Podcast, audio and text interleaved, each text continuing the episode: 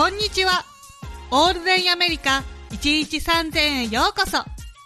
このポッドキャストでは、全く共通点のない私たち3人が、アメリカでの生活を通して気づいたこと、感じたことを、それぞれの違った目線から考え、学びや成長を共有しています。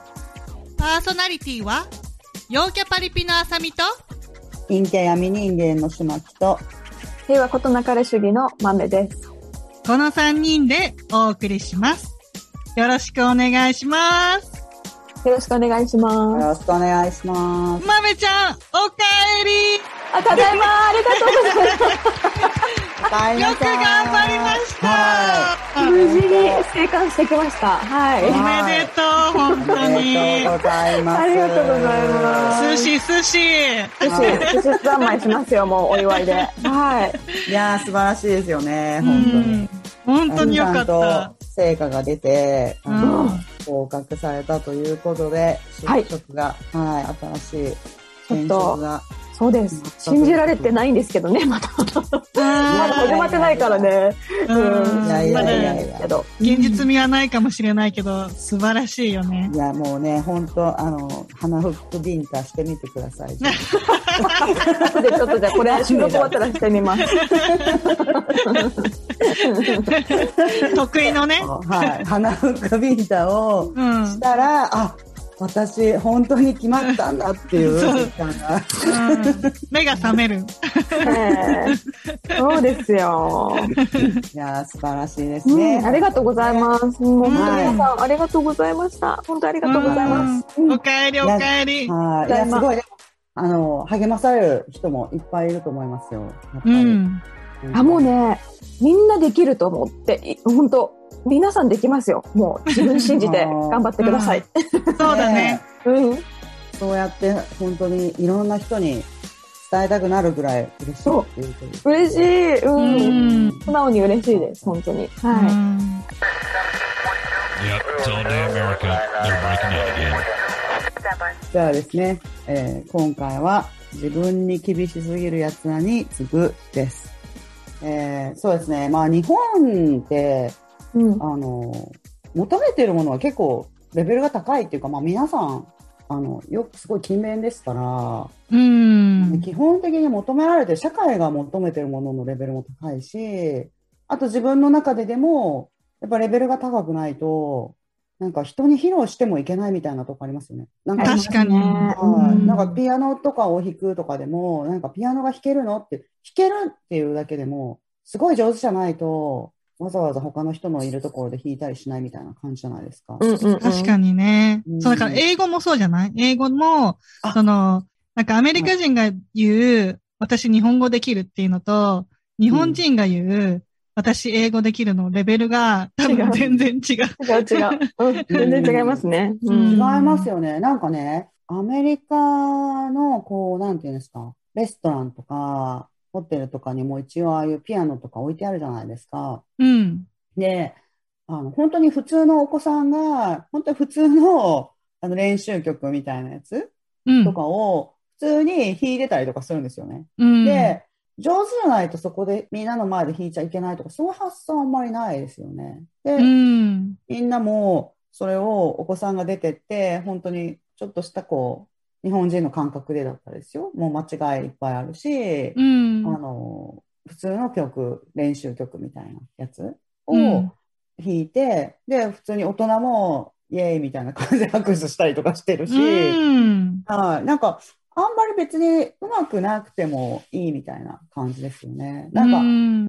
例えばお弁当とかも、すごいじゃないですか。日本のうお母さんん。たちとか。で、そういうふって、やっぱ上手じゃないと、逆にインスタとかにも上げちゃいけないみたいな。そうだよねなんて言うんでしょうね。なんか上手くないと、人に見せないみたいなとこありますよね。うん。ななんかもうすでに、そう、なんか、学校で間違えると、こう、冷やかされたりとか、そういうとこから始まってる気がするよね。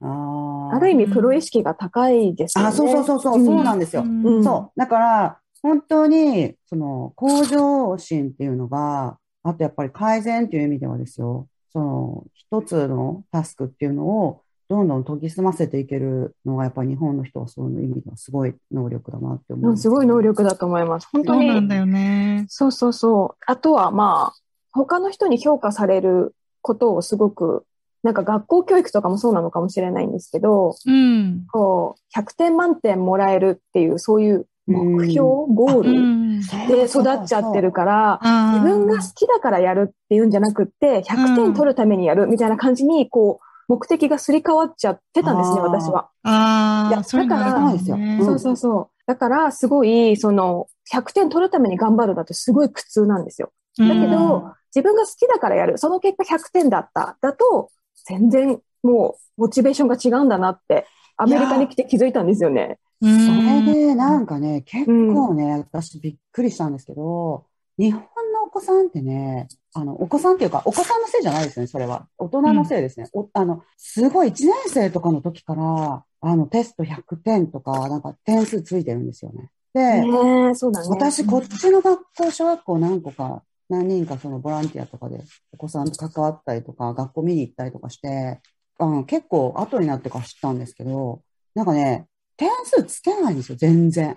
小学校1年生の間なんてもう本当に何にも。あ点数ついてないんですよ。で、その、なんていうんですか、いわゆる全国の、その、この子がその、いいわゆる1年生っていうものが学力があるかどうかっていう測る、州とかが実施しているテストはもちろん、うんあの、点数つくんですけど、それ本人は別に見ないわけですよね。でも、まあ、日常的に学校で配られたりとかしてやるものっていうの自体は、そもそも何日はテストですとかそういうのもしないし、あの、点数がないんですよ。だからね、あれね、なんか、あの、小学校の1年生とかのテストってすごい簡単に作ってあって、うん。で100点が取れるようになってるって言いますけど、でも、その日本のですよ。日本のテストは100点取れるようになってるって言うけども、でもやっぱり点数つけてて、しかも100点じゃないと逆にどこかが間違ってるっていう感覚でやっぱり引かれるものってできなかったっていうことで、あの、うんうん。そういう点数の付け方じゃないですか。で、そうですなんか結構ね、こっちの全部のその州とかがわかるわけじゃないっていうか、何ですか、またアメリカはとか言って言うと州がでかいってみんなに怒られたら。カリフォルニアかな。そうなんですよね。で、カリフォルニアとか、まあ、あとアリゾナとか、いくつかちょっと学校の話を聞いてる限りは、うんうん2年生、3年生ぐらいまで本当にね、点数っていうものは、あの、ほぼついてないんですよね。うんでうん罰とかも、ドーンって罰つけたりとか絶対しないんですよ。へえ。ちょんちょんってこう点が置いてあったりとかするんですよね。なんか、うん。さりげなくんか丸、はい丸を使わないよね。全部チェック。丸を使わない。そう。全部丸をチェック使わなくて、うん逆に言うと、やったあの、日本だったら罰みたいなチェックがついてますよね。うん。うんうんだからやったやってないだけみたいな。そうそうそう確認したよ、みたいな。そうそうそうそうチェック。そう。だからう、ん。あれ結構なんか、1年生とか、すごいちっちゃい時から点数つけるっていうのは結構なことをしてるんじゃないかなとは思う時はありますね。すごい厳しいなって、うんうん。思ったりはしますね。なんか私がこっちで先生やってた時は、もう常に、なんだろう、間違えてもいいよっていうのをやたら押さないと、日本人の子ってなんか間違えちゃいけないっていう気持ちが前に出ちゃうから、うん。なん、もうとにかく、なんか言ってくれたら、もうそれだけですごい褒めたし、間違ってても、あ、それすっごいいい考えだねって言ってあげたりとか、うん。もうどんどんどんどん、うん、そういうところを、もう前に前に押して、うん。どんどん間違えてこうよぐらいでいかないと、あの、みんなこう、何？萎縮しちゃいますもんね。そうそうそうそう、あんまりさ喋ろうとしないっていうか、なるべく間違えないように間違えないようにっていうのがどうしてもやっぱり日本で育ってるとそうやって出ちゃうから、やっぱりこう、おとなしい顔全然喋んないまま終わっちゃったりするから、もうどんどん、みんなどんどん手挙げてもらって、どんどん言っていいよっていう場所をなるべく作ってあげてたっていうか。なるほど、ね。大事ですねいや、でもやっぱりその、間違えてるよって言われると、例えば自分がこう、想像力を使って、こう、繰り出したものを違うって誰かに否定されるっていうのは結構こう、萎縮しちゃいますよね。だから、うんなんかこう、あえて罰じゃなくって、あ、そういう考え方いいねっていう励ましの言葉っていうか、そういうのとともに、なんかこう、あ、でも実はこういうのもあるんだよっていう寄り添うような教育の仕方ってすっごい理想的だなって今聞いてて思いました。うん。うん。だからその辺意識してやる人が日本に少ないと、やっぱりみんな、あ、あの、発言ね、すると馬鹿にされるっていうふうに思っちゃうよね。うん、怖いですよね。なんか、うん日本やっぱりちょっと1クラスに、教室にやっぱりちょっとお子さんが多いんじゃないかなって思いますね。あーそうなんだ。30人から35人ぐらいですか？そうだよねなん。かそそうの、なん日本っかねて。、そうですね。だからもうちょっと、あと10人ぐらい少なくても、なんか、人数多かったら、そりゃみんなの言うこと聞いてやらないですし、そうなんだよねよく進めないといけないかうら、ん。うん、あの、みんなに褒めていけないですよね。あの、うんなんていうんですか、間違えてもいいから発言しようねっていうことをやってると、先進めないじゃないですか。そうなんだよね。うんそっか、先生の立場だとそうですね。そう、だから人がやっぱりちょっと多いんじゃないかなって思うんですよね。そうで私が教えてた時は20人前後ってなんかちょうどいいなっていうか、あ、そうそうそう、わかる。うんそう、うん20人以上になると結構もう、やっぱり一コマ教えるのに、うん。はいえっと、例えば40分の間に全員発言できるようにっていうのは難しくて、だから1日のうちに考えてこう、あの、この子今日喋ってないから、この子が答えられるね、ね質。問を投げようとか、そういうふうにけわかるな1日でこう計算していかないといけなくなると、はいやっぱり30人って増えちゃうと、そ、その分増えるわけだよね。う。うんん。だから、どんどんチャンスっていうのが、ね、全員に対してもチャンスが減るわけだから、うん。難しいね一クラス30人は結構、そうそう、結構、だから先生うん一人で、一クラス30何人とかって言ったら、まあちょっと多いんじゃないかなって。もっと人数少なく、なんていうんですか、少子化だし、できるんじゃないかなと思うんですけど、うん、それかアシスタントの先生を入れるか。入れるとかね。あ、そう、思い出したんですけど、あの、私、小学校2年生の時に漢字テストを受けたんですよね。うん。はい。あの、学校の漢字テストがあって、はい。で、その、点数が98点だったんですよ。で、1問間違いだったので、う。うんんすごい未だに覚えてるんですけど、うんで、その時の先生に、ああ、何間違えたんだっけ？って言って確認されて、それがなんか、荷物っていう漢字の振り仮名を、う。うんん。私が煮物って書いたんですよ。うん。で、その、煮物って、あの、食べ物の煮物ですよね。だからそれを彷彿させたみたいで、先生に笑われた記憶があって、え煮物って書いちゃったんだっつって。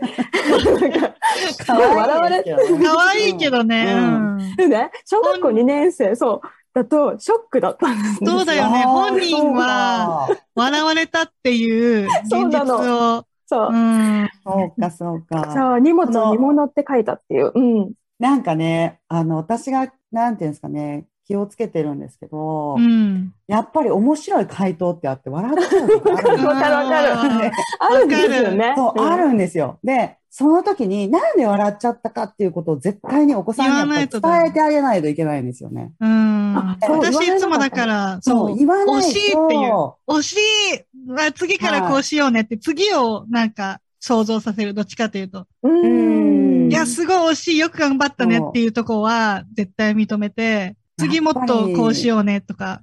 あ、そうですね。うんそうそう。なんか、やっぱその時に、一回なんで笑ったのかっていうことをやっぱ共有しておかないと、うん。うんあの、すごいやっぱり傷ついて、大人から見たら面白いから笑ってるだけなのねね傷つける意図は全くないんですけど、うんあの、傷ついてたりとか、やっぱ子供もやっぱりね、当たり前だけど、すごいうん傷つくわけじゃないですか、プライドが。ね、うんうん。だからその時になんか笑っちゃった時に意図せず、あの、これはね、なんで先生笑っちゃったかっていうと、っていうことは大事ですよね。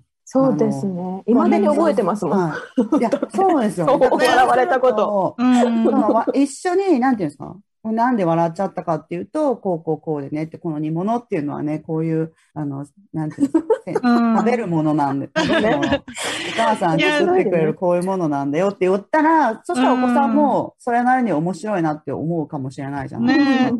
ねなんか私だったらめちゃくちゃ可愛いって言って、なんかね、うんハグとかしちゃうけど、ねそういう何、なんか後からの、なんかフォローがないと、ただ傷ついちゃうよね。うーん、難しいですよね。で、全然そのお子さんってやっぱりこう、あの、それに対してすぐに言語化とかできないから。できない、できない。う。うんん。だから、ものすごいやっぱ本当に気を使って、いかに傷つけないかっていうことが大人側にすごいかかってくると思うんですけれども。うん。なんか、例えば、ほら、あの、アメリカの小学校で私すごい、これはすごいなって思ったのは、そのお子さん同士で、なんか子供がこういうことをやってるって、例えば私はピアノ習ってるとか、アイススケートやってるとか、なんか言うじゃないですか。うん、で、そんなのすごくないとか、なんか自分も、自分もできるだったらいいんですけど、そんなのすごくないとか言われると、すごいやっぱりびっくりするっていうか、うん、なんかアメリカのその小学校とかで、結構ショーテルとか言って自分のものを見せたりとかして、自分もこうやって家でやってますとかって紹介する時間って結構あるじゃないですか。うん、で、その時にやっぱりそんなのすごくないとかっていうのって、もうアメリカではもうそれはものすごいもう大暴言なんですよね。うん、そう。あだからそんなこと言ったらもうすぐに注意されるし、うん、あの、それ繰り返したらもうすぐ校長室とかで結構深刻な、あの、もう暴言なんですよ。うんでも、そういうことを結構なんか日本では言われてる気がするんですよね。うんなんか、なんていうんですかね。ほどまあ子供の言うことだからしょうがないじゃんって、それはわかるんですけど、うん、子供はやっぱり言いますよ。でもその時にやっぱりそれは、あの、今この場では、なんていうんですか、先生がみんなに、こういう、なんていう、自分の家でやってることとか、自分の好きなおもちゃを持ってきて発表してねっていう場を設けてるわけですよね。うんだからここではそういうことは言ってはいけませんっていうことを、すごい明確に教えるんですよね。だから子供だから言ってしまうっていうことも、その、想定内ですよね。想定内だけども、でも、じゃあ、そのまま放置して許されるかっていうと、そうではないっていう感じなんですよね。うん、でだから、あの、もちろん、だから、心の中では思ってもいいですよ。で、心の中では思ってもいいし、あの、でもなんか、やっぱり、なんていうんですか、形からだんだんそっちの方に引っ張られていくことっていっぱいあるじゃないですか。うんうんうんだから、そういうことを言わないっていうふうに、癖にしているうちに、やっぱそうやって思わないっていうか、ああ、あの人はそうやってやってるんだねっていうことで済んでいくように成長していくっていうのはちょっとありますよね。うんありますね。うん。なんかだから、あの、アメリカのその褒める文化って、あの、その辺で考えるとだよ。はいあの、アメリカの褒める文化って大事だよね。小さいうちに、だからもう、子供同士が褒め合うじゃん、結構。うんあうんそうそうそう。そうお子さん同士が、結構なんか、なんていうんですか、あれやっぱり、なんだかんだ言って、教育とか環境とかなんかやっぱり努力してそういうふうに持ってってるんですよね。うんなんだかんだ言ってね、みんなでね。そういうきっかけ生まれてくるわけじゃなくて、やっぱみんなでそっちに引っ張ってるんですよね。あのそういうことは、うんそういう失礼なことは言わないっていうことを結構訓練されてますよ。そう、だからなんうかん、ちょっとでも、なんか、すごいことがあると、例えば、うんうちの子が、うんルービックキューブ好きだから、うんうんうん。あの、本当はおもちゃ持ってったらいけないんだけど、うんあの、持ってって、あの、できるんだよっていうのを見せて、うんもうみんなが、うわー、すごいすごいってみんなで集まるわけよ。うん、で、別に先生も、あの、おもちゃ持ってきちゃダメって言ったでしょって怒ら、怒るんじゃなくて、うんあの、昼休みはいいよとか、いいね。あの、うん、授業中は絶対出しちゃダメだけど、あの、休み時間に、じゃあ、あの、先生混ぜるから、うんあの、戻してねとか、うん、そうですね。うんそういうきそそう、機会を与えてくれるんだよね。うはいうんだからダメっうんていうルールはあるけれども、うん。持ってきちゃったものはしょうがない。だからそういうなんか現場の柔軟性みたいなのは結構ありますよね、アメリカうは。ん、そうそうそう。うんだから結構褒め合う、褒め合うこと大事だよね。うんうんなんかあの、さっきの点数100点っていうのの話じゃないですけど、まあお子さんが多いっていうのが絶対あると思うんですけど、教室に。うん。ただその100っていうものがあって、で、98点っていうのはやっぱり間違いを強調するものじゃないですか。2点足りなかったんだよっていうものを強調するうん。ものじゃないですか。だから、なんかこう、あんまり小さい時にはやらないっていう風にしてるのかなって思うんですよね。こうんっちに言うとね。だから、結構なんていうんですか、間違いの方をやっぱ強調される？日本ってね。そうだ、そういう文化は、もちろん間違いっていうのを見つけて、だから改善っていうのがうまいんじゃないかなと思って、ここがダメっていうのを見つけるのが上手なんですよね。で、うん。ここはダメだから変えようっていう。で、それをなるべく100点に近いものに持っていくっていうのが、あのすごい優れてるんですけれどね。だけど、だから、完璧を求めるから、あの、すごい完璧に近い人が多いっていうのはすごいことなんだけどね。うんうんすごいだから、その代わりやっぱり自己肯定感っていうのはちょっと下がっちゃうのかな。そのそうだよねダメなところを見つけるのが上手っていうのは、自分に対してもやっぱり適用されちゃうもんだから。うん。うん。なんかダンス、ダンスでもそうなんだけど、うんあの、やっぱりこう、アメリカ人って、こう、自分でもともと生まれて持ったものがあるから、すごいダンス上手い人とかもいっぱいいるわけよ。はい。ただ、その、アジア人がなんでダンスの世界でも貴重とされるかっていうのは、やっぱり極めるんだよね。例えば、うんバレエとかでもそうなんだけど、こう、指先まで綺麗に伸ばすのは日本人。うん。パッと見でかっこよく見せるのはアメリカ人みたいな、うんあの、そう、その辺の何、極め方が多分、アメリカ人と日本人はその辺が違くて、その極めるっていうことに関しては日本人ってすごい、あの、長けてると思うんだよね。そうですよねうん。完璧っていうものを目指して持っていきますよね。そうそうそうそう。うん。ただ、ちょっとでもできないと、あ自分はダメなんだっていう方に行っちゃうと、自己肯定感下がっちゃうからね。あと、それを指摘したい人も多くないですか？ここがダメっていうこと。うんうんうんなんかなんていうの？こう、なんにも、そ、じゃあどうするのっていうのがないのに、ただそこ違うとかいうためだけのために出てくる人とかいるじゃないですか。突然ね、出てくる人いますね。そう、何しに来たのって、だから何なのって、その、うんそこの間違いがあろうが何だろうが、うんやっぱり完遂できた方がいいわけですよ、仕事とかなんて。うんだから、その、できない、そこできてないっていう。で、なんかこう、よくわかんないところであれやって、お国の人たちは自分たちに都合が悪いところは、ちゃんと目をつぶることができるわけじゃないですか。大きい話になってきたね。うんやっぱ出る杭打たれるとこはあるからね、日本はね。いや、ただ打たれる。アメリカでも、アメリカでもあるにはあると思うんですけど、うん、あるある。うん、でも、なんか、なんだろう、何が違うって言われると、うまく言えないけど。拾う、拾う神じゃない？なんか捨てる神あれば拾う神ありで、確かに。日本はもう。杭打たれて終了なんだけど、アメリカは、あの、出て杭打たれたけど、拾う人が絶対いるんだよね。あ、それは本当にそう。なんか、そうなんだ。そう、アメリカは本当になんかこの、なんていうんですか、日本ってやっぱり教育がよく行き届いてるから、その反面としてみんなの考え方がすごく似てるっていうところあると思う。だからうん価値観が近いから、みんながダメだって思うものは、やっぱ本当にもうみんながダメっていう感じになっちゃうっていうか、アメリカって誰か一人がすごいきつくダメだダメだって言ってても、大体本当に半分ぐらい、あとの半分ぐらいの人は、でもそれすごいいいじゃんって思う人もいるみたいなとこありますよそうだ。ね。うん。結構なんかだから世界全部が敵みたいにあんまりならないっていうか、うん。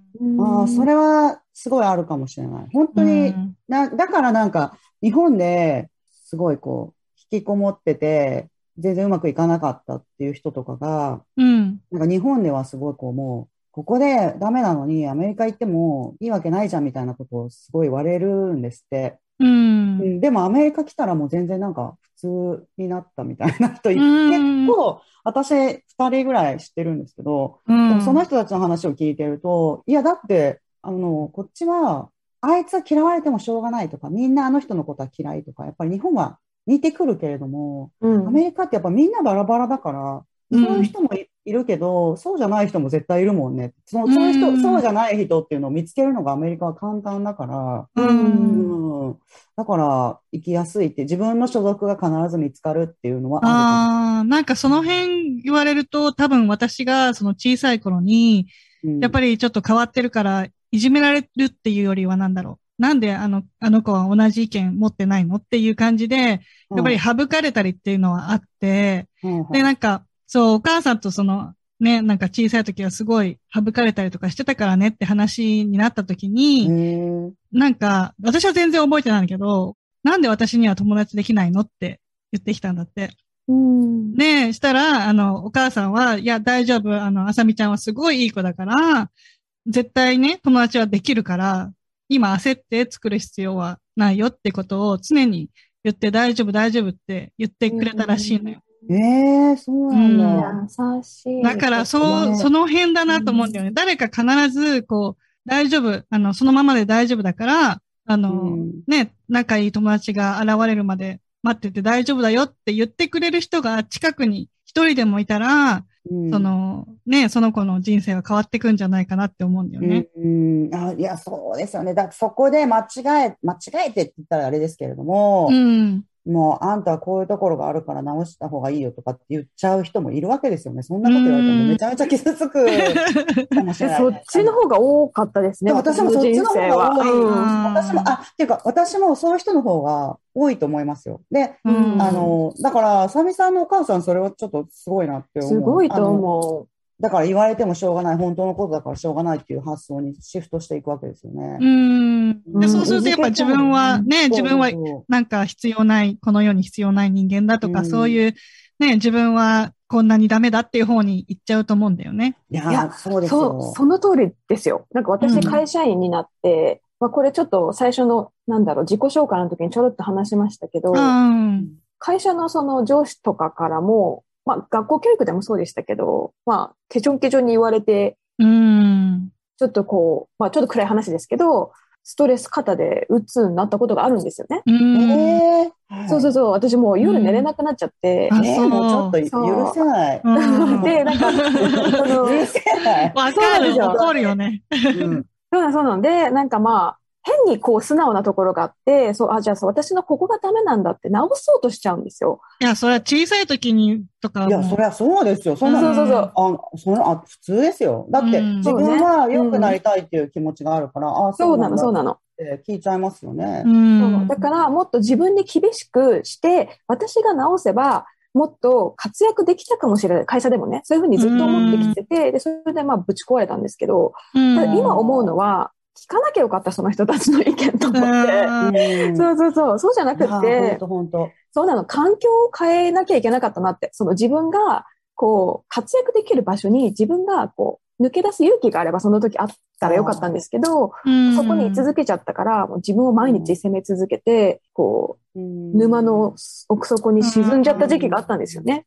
でも自分が。その場にいるとさ、そ、あの、これが正しいんだって思っちゃうからね。そうそうそう。思ってた。だって、うん。出す出ようっていう、なんか傷ついてれば傷ついてるほど、もっとなんか他のところを見ようとかっていう発想にならないんですよね、逆うにね。ん、そうそうそうう。んで、それがし、ないとって思っちゃって。うん、それが当たり前の場所だったりもするからね、日本では。ううんん。そうですよね。ね、すごいね、私が言いたいのはね、でね、じゃあそんな褒めてばっかりだったらね、なんかその治らないじゃないかとかって言いますけども、うん、そうじゃなくて、あの、結局ね、誰もね、そんなこと責任取れないわけですよ。で、うんそうなのね傷つけよう、そう、傷つけようが、傷ついて、じゃあ、それ絶対治るのかって言ったら、そんなことないわけですよ。うん、その、ダメだぞって指摘されて、じゃあ指摘されたから治るのかって言ったら、そうじゃないわけですよ。ただ単に傷ついて終わりの人もいっぱいいるわけですよね。もう、うんもうそこまでの気力がないと、傷ついて終わりになっちゃうわけですよね。うんで、そうそでも、その浅井さんのお母さんみたいに、うん、大丈夫だよ、あなたはって言われてる方が、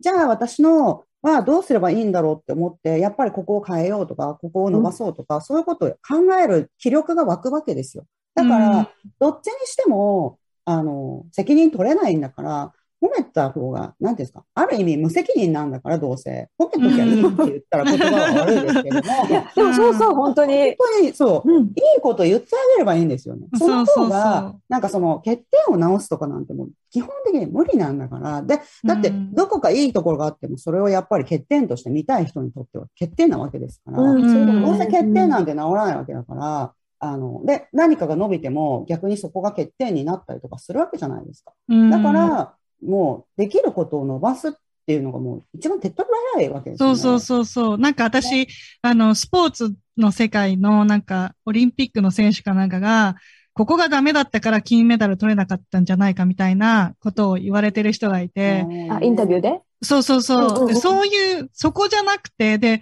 多分本人が一番わかってるじゃん、そんなの。そうなの、そう、そすよねうん自分が一番どこがダメだったかなんか分かってるんだから、そこを言うんじゃなくて、あの、良かった方を褒めてね。で、自分でできなかったところは自分で直すわけだから、わざわざそのダメだったところをほじくる必要っていうのはないと思うんだよね。いや、うん私ね、なんかね、まあ、これ、ちょっといろんな人に怒られるかもしれないですけど、日うん本の、日本の人っていうか、その、いわゆる減点方式で良くないって言うじゃないですか。でもね、うんやっぱ一番の問題はね、問題を指摘するだけの人がね、なんか賢いって思。わかるかも、それ。評論家が多いですよね。評論家。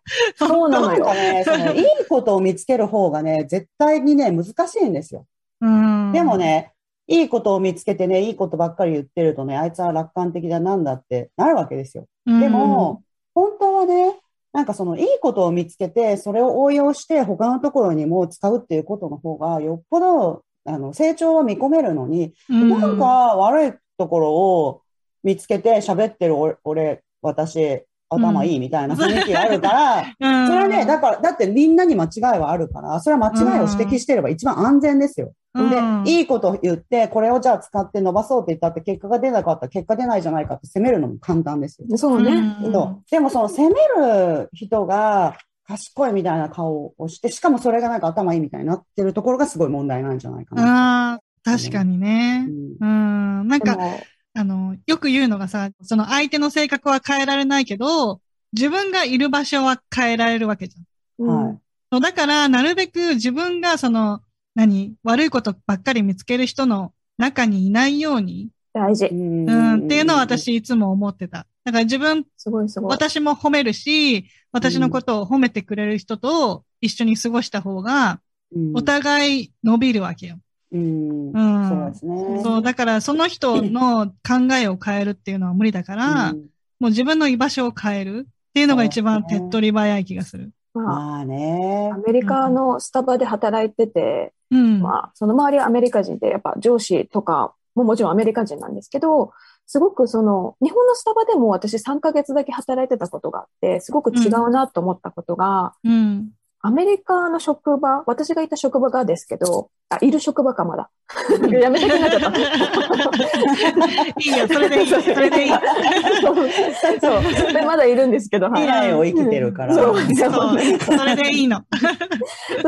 そう、の職場はね、あの、多分私が始めた時って、今よりも全然英語喋れなくて、で、しかもなんかランゲージバリアがあるから、お客さんに説明をするのすごく怖がってたんですよ、最初の頃。まあ通じるか怖いうんそうそうそういや、まあ、そりゃそうですよ。そうそう。でうんでもね、誰もそれを責めなかったの、私のこと。なんか、いいよいいよ、大丈夫だよ、できてるよって言って、で、もし私の説明が足りなかったら、横から、あ、これはねって言って、サポートしてくれてたんですよね。うんそれが本当に感謝で、だからなんかこの居続けられたっていうか、そういうさりげないサポートがあった。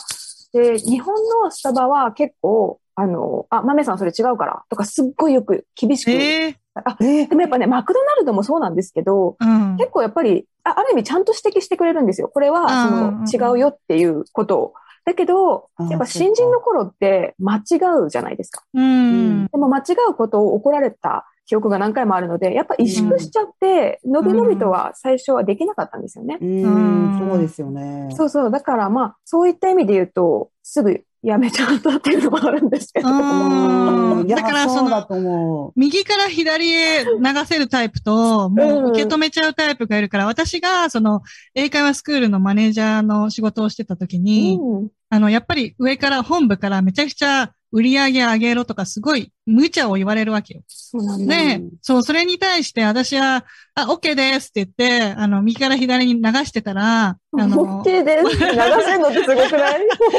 そうそう、そこ、そこまで持っていくのが難しいんですよね、そう、ね、だからうんほとんどの人が3ヶ月ぐらいで胃潰瘍とかで辞めていく感じだったのね。うん、そんぐらい。すごい職場だな。そう、すごい職場だったの。だから私、うん私がどんどんこう前に出されちゃって、あの、はいこの子は体制があるっていうか、私は体制、体制があるわけじゃなくて。そう。体制があるわけじゃなくて、私は右から左に流してるだけ。才能ですよ、それ。なんかそうんそれをやっぱりできないと辛いよね。どんどんさ、自分に。いや、でもできない人は多いですよ。それはだけど、でもできない人にそうやってやれって言われて終わったって、それはそれでやっぱ難しいことじゃないですか。うんそうそうだねすごく。ううん。ん。だから、やっぱり、あの、もう才能って開き直って、じゃあ、あさみさんお願いします。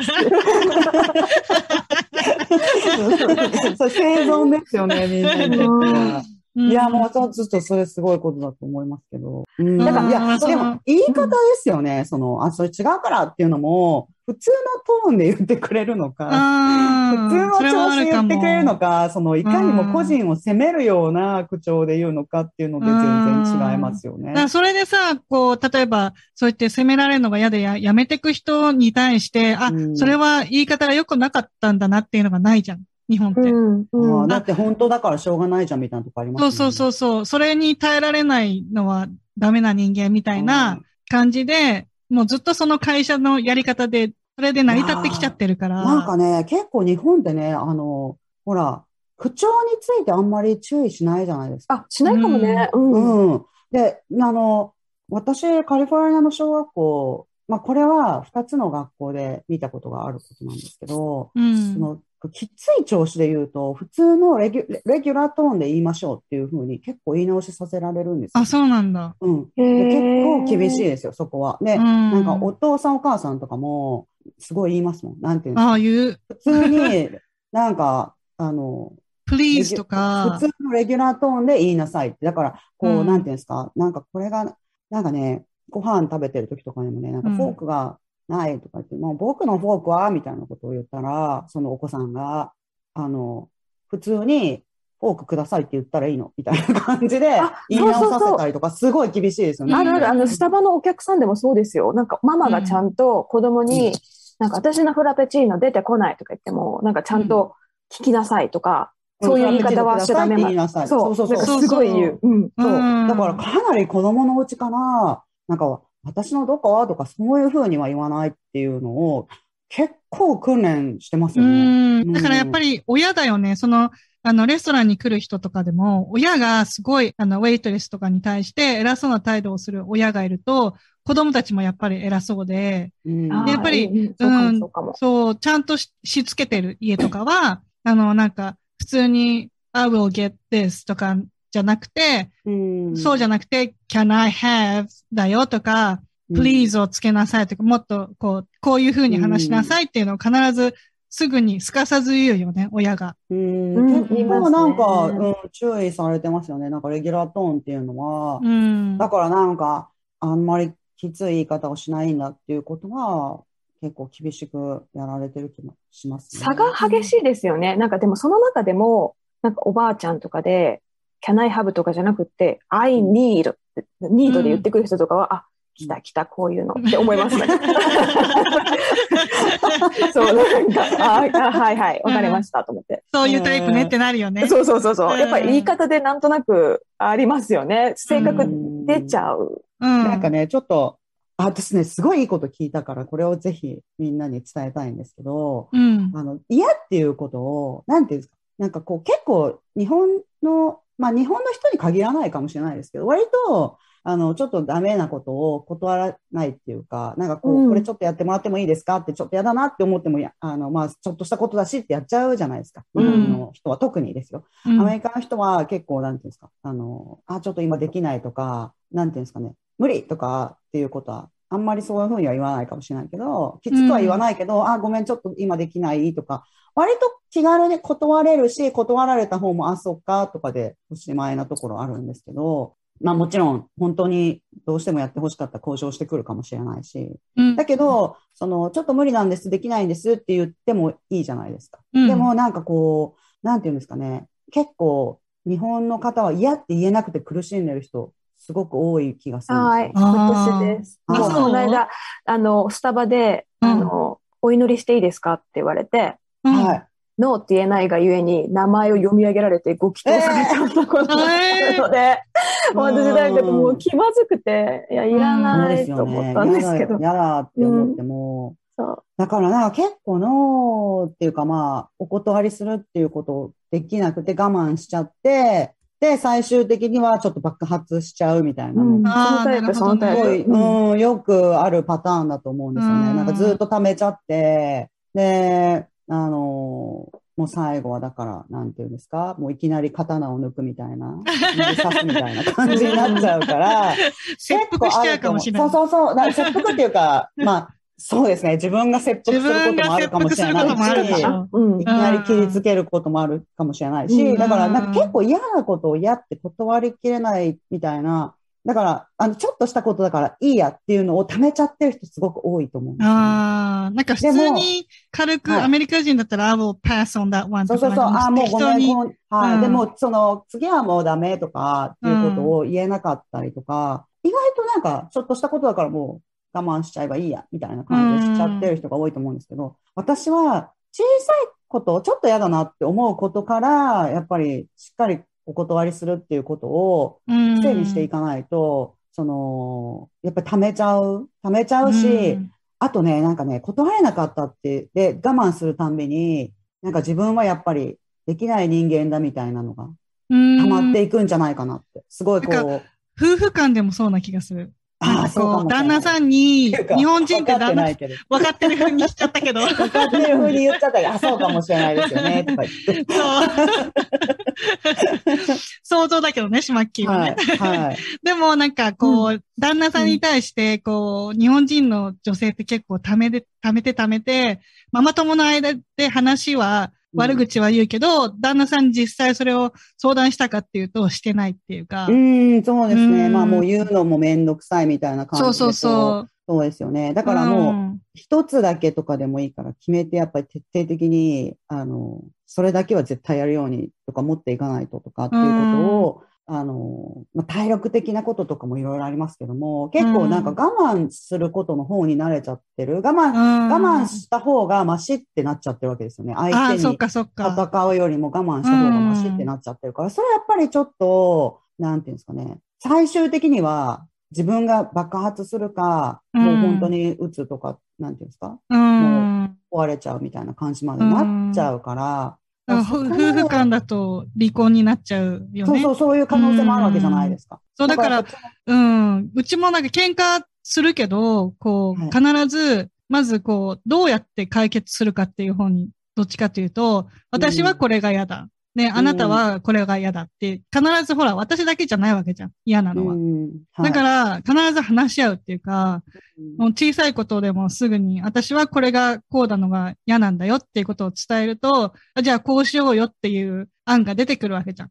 うんそうやって少しずつその夫婦間の関係を築いていかないと、やっぱりそれも爆発しちゃうよね。そうですよね。どっちかが嫌だって思って。私ね、うんあの、嫌ってだから結構言えないじゃないですか。ちょっと嫌だなっていう時こそ我慢する癖がついちゃってるじゃないですか。うん。ね、すっごいいいこと聞いたんですけど、うん。あの、そういう時に思い切って、無理無理無理無理っていうのが一番、心の中で言うのいや、じゃなくて、口で言っちゃう。はい。口で無理無理無理って、はい、言っちゃうっていうのが、すごい聞いて、も、そうれ、だか口から出しちゃう。えどうやって言うのいや、あの、だからもう、やっぱり、なんていうんですか、あ、いや、ちょっと無理。ちょっと言言っちゃえば難しいかもとかって言うと、押し切られる可能性もあるけれども、やっぱりもう、無理無理無理無理っていうふうに、もう私は、にはそれは不可能ですみたいな 言っちゃうと、うん。それだったらもう押す、押す可能性も、押しても絶対可能性ないみたいな感じだし、その無理っていう言葉が言えない人が多いんですよ。あ言えないですか？無理無理無理ってそれ言えないですか？がすごいハードルが高い人が多いと思いますよ。なんで言っか。たいですかね、じゃあ。あの、いやだからそこがもう本当に自己肯定感につながってくると思うんですけど、あもううんそう、高い人は言えるんですよそう、ね。高い人は言えるの。なんか、あなるほどね。うん、まあ高い人というか、あとは相手のこと考えすぎちゃうと言えないんですよね。ああ、あそれはあるかもね。でもなんか、その、あの、難しいのは、相手のことを考えると、その時は言えないんですけど、結局後で爆発するっていうことも視野に入れるべきだと思うんですよね。だからうん相手のためにも我慢してやっちゃうと、なんか逆にですよ、ほとんどの人はやっぱり、あの、無理してまでやってほしくはないって思ってる人結構多いと思うんですよ。で、うん本当に無理してもやれよっていう人の頼みは断ればいいじゃないですうん か。日本の会社、日本の会社ね。うん、なんかね、か 人間関係にもよりますよね。まあもうもちろん上司に、あ、無理無理無理無理なんて、ちょっと絶対言えないじゃないですか。そうです。そうだからねそうですね。うんだからもっと、あの、うん仕事はだから、なんていうんですかね、またちょっと別になってくると思うんですけれども、うんあの、普通の人間関係ですよね。利害関係がないんだったら言えます。ええい言え言おうと頑張れるかなどうなんだろうな。うんうんちょっとなんか、やっぱり我慢するっていうことが、ある意味、自分にはすごいアンフェアなことだから、うんうん、なんかでもちょっとしたそうことをうんダメ、嫌だっていうのどうやったら言えるようになるんでしょうね。私実はなんかあの、結構それをしっかり教えられたんですよね。あ、そうなんだ。だ。いや、なんていうんですか、私あの、耳がすごい悪くて、うん。生まれた時ですよ。こう、聴覚障害の、あの、そういう学級に行ってたんですよ。うん。で、そこで、こう、ちょっと手術とかいろいろして、ちょっと聞こえるようになってきたから、うんあの、言葉をですね、教えてもらえる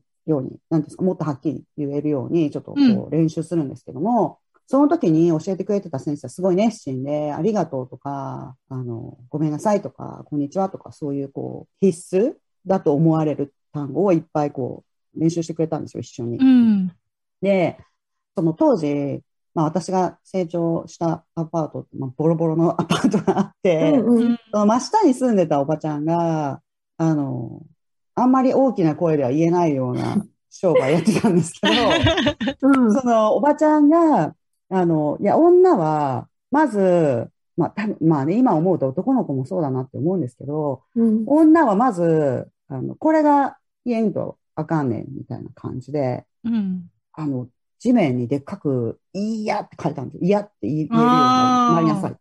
そう、こんにちはとか、まあ、それはええ先生やでって、でも、これが言えんとあかんねん、みたいな感じで、いやっていう風に書いて、これをはっきりと言えるように、えあの、え結構練習させられたんですよ。そのおばち大切。ゃんそう。で、だから、嫌ってもう、言えない時もあるから、うん。口では言えない時っていうのも絶対にあるから、そういう時はもうこうやって、こうやって体で こうやって表現するんだよ、みたいな感じで、うんはい。で、あの、訓練したんですよね。結構とっさにそうやってできるようにっていう。いや、なかなか教えてくれる人いないと思う、それ。うんうんうんまあ治安がバリバリ悪いところに、あの、住んでたから、なんかあったらダメだっていうので、結構うんそういうことを教えてくれる女性の方、あの、ちらほらいたんですよ、親以外にも。んで、あの、こういう風になったら、もういざこうなったら、もう大声を出して逃げなさいとか結構言われてたんですよね。で、あの、それで自分のために、あなたが嫌だったら逃げなさいって、自分のためだって言われてるとできないんですよ、結構。だから、あお母ちゃんのために走るんやでとか、そういう言い方をされましたね、うちは。うん。うんだから自分のが嫌だって思ったら逃げるんだよって自分軸にししてると、その子供だから判断力はそんなにやっぱり経験がないから分からないわけですよ。それが本当にダメなのか、そうじゃないのかっていう、それができないから、もうこうやってされたらもう私のために、私がそうやって言ったから走るとか、そういうふうに教えられてたんですよ。ーだからなんか、嫌っていうことの重要性っていうのは、なんでしょうね。もっと練習してもいいんじゃないかなとは思いますね。確かにね。うんごめんね、いいよとかじゃなくて、やっぱり許すか許さないか自分が決めていいっていうこととか、なんかなかなか結構嫌だっていうことを、うん、あ、その本人にはっきりと伝えられるっていうことは、むあの大事なんじゃないかなと思いますね。それができると、なんかそこはもう結構自己肯定感っていうか、なんか自分の強さを感じることの根本な気がしますね。うん、わかりますね。なんかその、やっぱ嫌だって思う気持ちを大切にしてあげる、自分で。はい。うんっていうのはすごく、あの、自己肯定感にもつながるし、うんうん。まあ、け回り回って相手のためにも本当はなるんですね。まあ、ただ、言い方とかどうしようって私は悩んじゃうタイプで、うん一言無理とかは結構言えなくって、だだからこう、どういうニュアンスで言えば伝わるかなとか、なんか考えすぎて結局何も言えなくなっちゃうんです。だからまあ、そうそう。だから、まあでも本当に嫌だっていう気持ちとか好きだって気持ちを大切にすればするほど、自己肯定感ってどんどん上がっていくものっていうのは、すごく同意します。うん。うん。なんかあの、あれじゃないですか。ちょっとみんな、定型文みたいなやつやっぱ決めといたらいいんじゃないですかね。あーこうやって断り言われたら、は、そうそうか、そうしようかな、私も。断りたいときはいつも、あ、ちょっと無理かもしれないとか、なんかその言い方を、うん。あの、なんていうんですか、決めといなんて、無理って言っちゃうと、向こうにこう、何、罰、罰印、うん、なんつうのわかるわかる。をうん前に出しちゃうからあれだけど、これはちょっと私嫌だけど、自分がアイディアを出す。なんつうの？うんこれはダメだけど、こっちだったら私いいよ。みたいな感じで言ったら、はなんか向こうも、あ、こっちのがいいんだなってわかるじゃん。その、うんぶつからないで済むっていうか、うん。いや、無理、そんなの嫌だって言っちゃうと、向こうは、は、何なの？ってなっちゃうかもしれないけど、うん。いや、私これ嫌いだけど、こっちは好きだよって言ったら、あ、じゃあこっちの好きな方にしようよってなるかもしれないじゃんい。や、難しいですよ、それは。本当に好きなことが。だから本当に、本当に100%そそっちがあればいいですけれども、うん。本当に100%の代案があればいいですけど、うん。ないとないこと断れないっていうこ。とになっちゃうから、なるほどね。なんていうんですかね。まあまあ、ででも、うんも、やっぱり一番は、そう、定型文もそうですし一番は自分、本当はね、うん本当は人類みんなするべきことは、自分の気持ちを一番、本当は大切にしてね、そういうふうに嫌だとか、いいよとか言えたら、そういうシンプルな世界だったらいいですよね。本当にうん、そうですね。いや、そううんそうですね。だから、なんか、できれば、うんやっぱり何でも、なんていうんですか、ちょっと我慢して引き受けてるうちに、どんどんことが大きくなっちゃったり、ね自分のストレスが大きくなったりとか、向こうはそれでもいいんだって思っちゃうから、なるべく小さい時に、あの、断っても大したことじゃない時に、ちうんゃんと断っておくっていうことは大事だなと思いますうね。ん。あ、それすごい、大事。うん、人間関係を作っていく上上で少しずつ練習するっていうのはありかもね。なんか私がうん大学生の時になんか、あの、新しい、新しくできた友達がいて、私はもうイエスのはっきり言うタイプだったんだけど、相手がそうじゃなくて全部私が飲み込めばいいっていう子だったのね。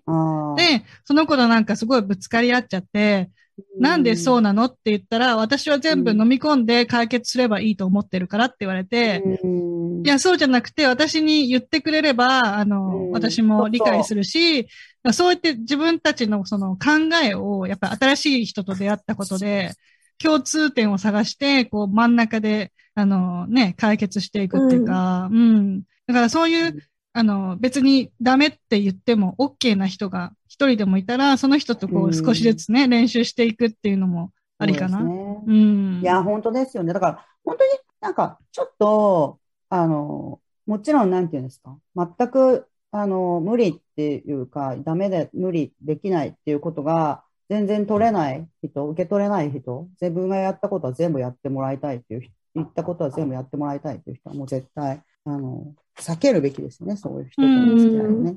うん。だから、許し合える人と少しずつ、こう練習するのはありだよね。うん。そうですねんなるほどね。やっぱり、あの、小さいうち、なんていうんですか、あ、もうちょっと、えー、やだとかって言える段階でちゃんと断っておくっていうこともすごい大事だと思いますけど、うん。その、それがやっぱりできない段階まで持ってくるともっと大変になってきますから。まあだけど、なんていうんですかね、マメさんが言った通り、まあ自分の気持ちっていうものをとにかく大事にするっていう、そこに近い状態、なんか自分の気持ちっていうものをなるべく自分が叶えてあげるっていうことはすごい大事だなと思いますね。うん。うん。そうだね。だ自分にどんどん優しくうん、少しずつね、うん優しくしていくっていうか、なんか自分、やっぱ周りのことに気を使い、使いすぎちゃう人ってやっぱどんどん溜めがちだから、そういう人は逆にもうちょっと自分が中心でいい気もする。もうちょっと自分は自分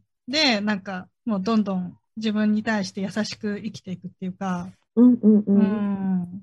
大事ですね。う。うんん。そうですね。あとはまあ、さっきも言ってましたけど、人間関係、もし、まあ、選べるっていうか、こう、ね、のであれば、周りに、こう、欠点を見つけてくれる人よりは、長所を見つけてくれる人を周りに友達として付き合った方が、多分自己肯定感も上がるし、うん。もちろん自分の中としても、周りにその褒めてくれる人とか、自己肯定をしてくれる人を、あの、と付き合うっていうのはすごく大事だと思うし、う。うんん。で、その自分自身に素直で自分を大切にしてると、他人に対してもすごく肯定的なことを言えるようになるし、うん。そういういい循環の中で、あの、過ごせるような環境を見つけるっていうのも、人生の一つのテーマな気がします、私は。ううん。んやっぱり自分がなんか悩んでる時に、あの、あ、大丈夫だよ、そんなの、あの、こう、これこれこうだから大丈夫だよとか、あの、すごい頑張って子育てしてるじゃん、偉いね、偉いねって言ってくれる人が周りにいた方が、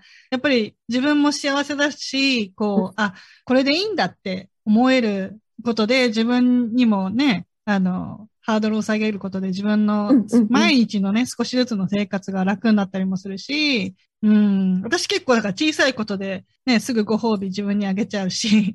うん。まさみさなんん上手、そういう自己肯定とかすごい上手な方だなと思います。うん。ああ、そうかな。なんか、うんうんこう、もう、なんか本当小さいことを息子と娘が、あの、学校ですごいハッピーで帰ってきたじゃあもう今日お祝いみたいな、すえーいいすぐお祝いしちゃうとか、今日ちょっと、あの、私疲れてるから、もうゆ夜ご飯作んないとか、普通にもうやめたマクドナルドとか、そういう、あの、どんどんね、今日はそれがご褒美。マクドナルドがご褒美みたいな。うんうん。うん、本当小さいことで、あの、喜ぶし、小さいことで、あの、自分に偉いねって言ってあげるっていうか、そういうことを少しずつすることで、なんか自分がこうメンタル的に、あの、崩れないで済む。